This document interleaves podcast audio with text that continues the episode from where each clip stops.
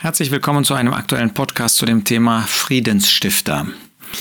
Es gibt, hatte ich vorher auch noch nicht gehört, eine Bewegung Religions for Peace, Religionen für den Frieden, und die treffen sich offenbar jedes Jahr. Bei diesem Treffen, was vor einiger Zeit stattgefunden hat, haben sich elf Weltregionen aus 86 Ländern getroffen, und zwar 1700 Personen. Sie haben eine Erklärung herausgegeben, in der es heißt, niemand dürfe im Namen einer Religion sexuelle, körperliche, verbale oder bewaffnete Gewalt ausüben. Nun, das sollte ja eigentlich selbstverständlich sein, ist es aber offenbar nicht. Und wir müssen ja als Christen zugeben, dass es bei den Religionskriegen auch Christen gab, die massiv Gewalt ausgeübt haben in früheren Jahrhunderten. Nun ist es an sich natürlich richtig, Frieden zu sichern. Aber braucht es dafür eine Bewegung, Religionen für den Frieden?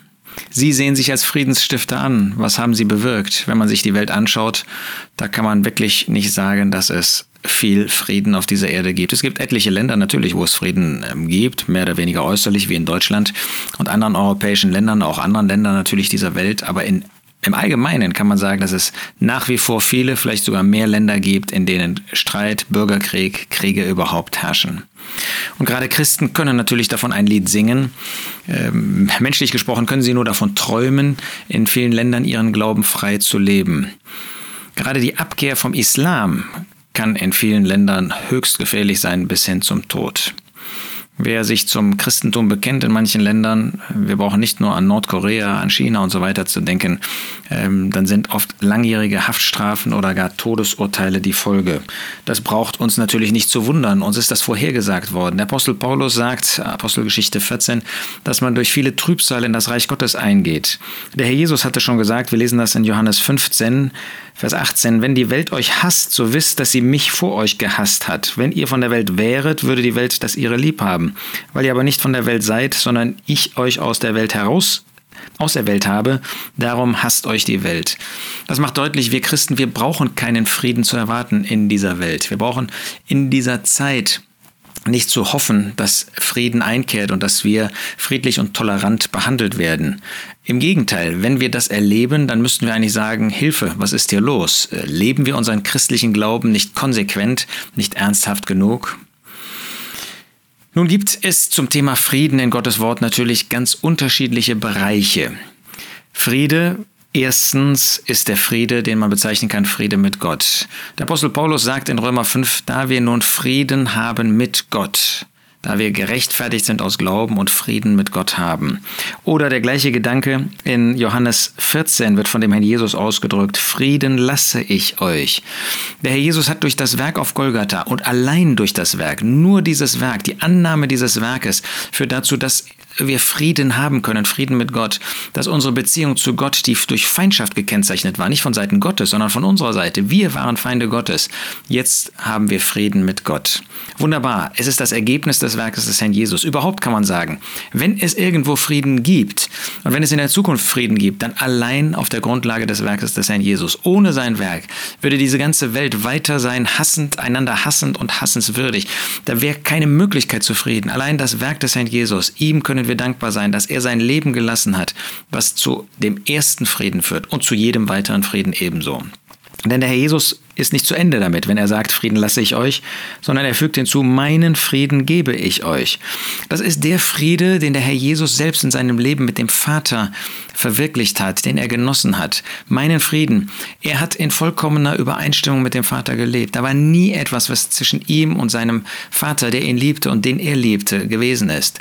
Und auch diesen Frieden schenkt der Herr Jesus uns auf der Grundlage seines Werkes meinen Frieden gebe ich euch. Das eine hat er gelassen. Das war nicht irgendetwas, was er selbst benötigt, neu haben müsste. Er war immer in vollkommenem Frieden mit Gott. Er ist der Sohn, der ewige Sohn.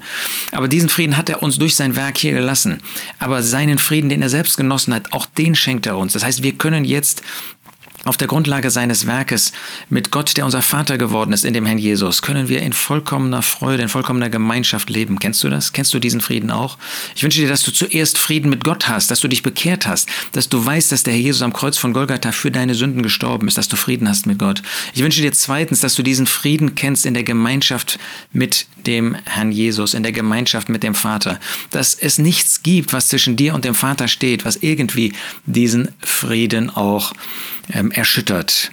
Dann dürfen wir dankbar sein, dass in bestimmten schwierigen Lebensumständen, die mit Sorgen, mit Schwierigkeiten verbunden sind, auch da wir Frieden haben dürfen.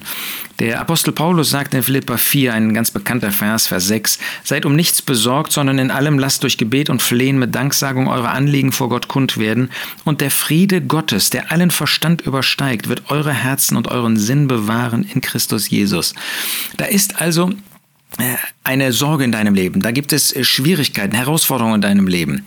Ähm, und der Apostel Paulus sagt eben nicht, dass es die nicht geben könnte. Es gibt sie und du, du erlebst sie, ich erlebe sie. Wir haben alle mit diesen ähm, Herausforderungen, mit diesen Sorgen zu tun. Aber wir sollen uns eben nicht sorgen, sondern wir dürfen diese Sorgen auf Gott werfen. Wir dürfen sie ihm mit Gebet, mit einem Herzen, mit einer Gesinnung, mit einer Haltung der Dankbarkeit, der Danksagung bringen. Und dann ist der Friede Gottes, der allen Verstand übersteigt, auch in unseren Herzen und wird uns bewahren. Gott kann durch nichts irgendwie beunruhigt werden. Er hat erlebt einen vollkommenen Frieden. Da kann die ganze Welt zusammenbrechen. Der Friede Gottes wird durch nichts irgendwie beeinträchtigt. Und diesen Frieden, in dem er immer geruht hat und immer ruhen wird, diesen Frieden schenkt er uns dann im Leben, in Leiden. Ich wünsche dir, dass du diese Erfahrung gemacht hast, wenn da Nöte sind, die dich innerlich unruhig machen, dass du sie ganz Gott, deinem Vater bringst. Er sorgt für dich, er liebt dich, er ist für dich da. Und dass du dann diesen wunderbaren Frieden Gottes, den er selbst genießt, dass du diesen Frieden auch in deinem Leben erleben darfst und erleben wirst. Und dann gilt es natürlich auch miteinander als Gläubige im Frieden zu sein. Da sagt der Apostel Paulus in 1. Thessalonicher 5, Vers 13, Seid in Frieden untereinander. Oder wir denken an die Worte in der sogenannten Bergpredigt in Matthäus 5, Vers 9, wo der Jesus sagt, glückselig die Friedensstifter, denn sie werden, werden Söhne Gottes heißen. Sie sind solche, die so handeln wie Gott, deshalb Söhne Gottes. Sie offenbaren dasselbe, was Gott auch getan hat, wie Gott handelt. Friedensstifter. Sind wir solche, die äh, suchen, Frieden inmitten der Gläubigen zu haben. Ähm, wir können nicht ähm, verhindern, dass andere in Unfrieden mit uns leben. Und natürlich sollen wir auf der Grundlage des Wortes Gottes unser Leben führen. Und wenn sich jemand daran stößt, dann kannst du das nicht verhindern. Aber was ist meine Gesinnung, was ist meine Haltung? Ist es wirklich, den Frieden zu suchen? Und an anderer Stelle sagt der Apostel auch, was Weltmenschen betrifft, äh, seid mit allen in Frieden, was an euch ist. Was wir daran dazu beitragen können, sollte sein, dass wir wirklich im Frieden leben. Aber dann gibt es natürlich auch einen Frieden auf der Erde. Darum geht es ja diesen Regionen. Die sind gar nicht so sehr anscheinend interessiert an dem persönlichen Frieden. Das ist Frieden. Das ist nicht so sehr ihr Thema. Ähm, der Apostel Paulus sagt in 1. Thessalonicher 5, Vers 3, wenn sie sagen Frieden und Sicherheit, dann kommt ein plötzliches Verderben über sie.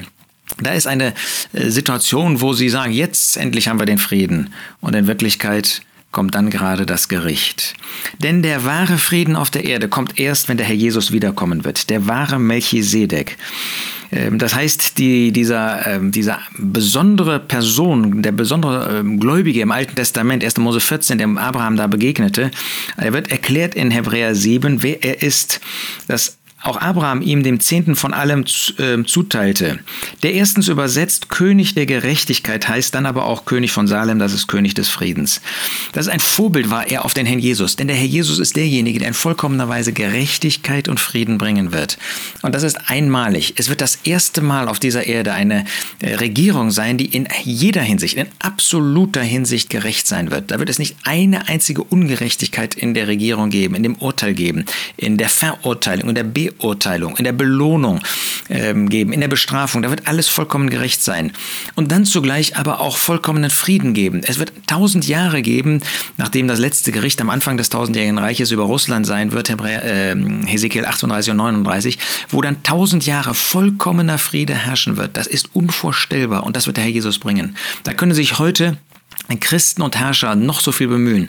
Christen, die meinen, sie müssten in die Politik gehen, sie werden scheitern daran, weil es erst im tausendjährigen Reich kommen wird, weil dafür dieser Friedefürst, dieser wahre Melchisedek kommen muss, der König des Friedens. Aber er wird Frieden, und zwar nicht nur in einer Familie, nicht nur in einem Land, nicht nur in einem Erdteil, auf der ganzen Erde wird er Frieden bewirken. Unvorstellbar.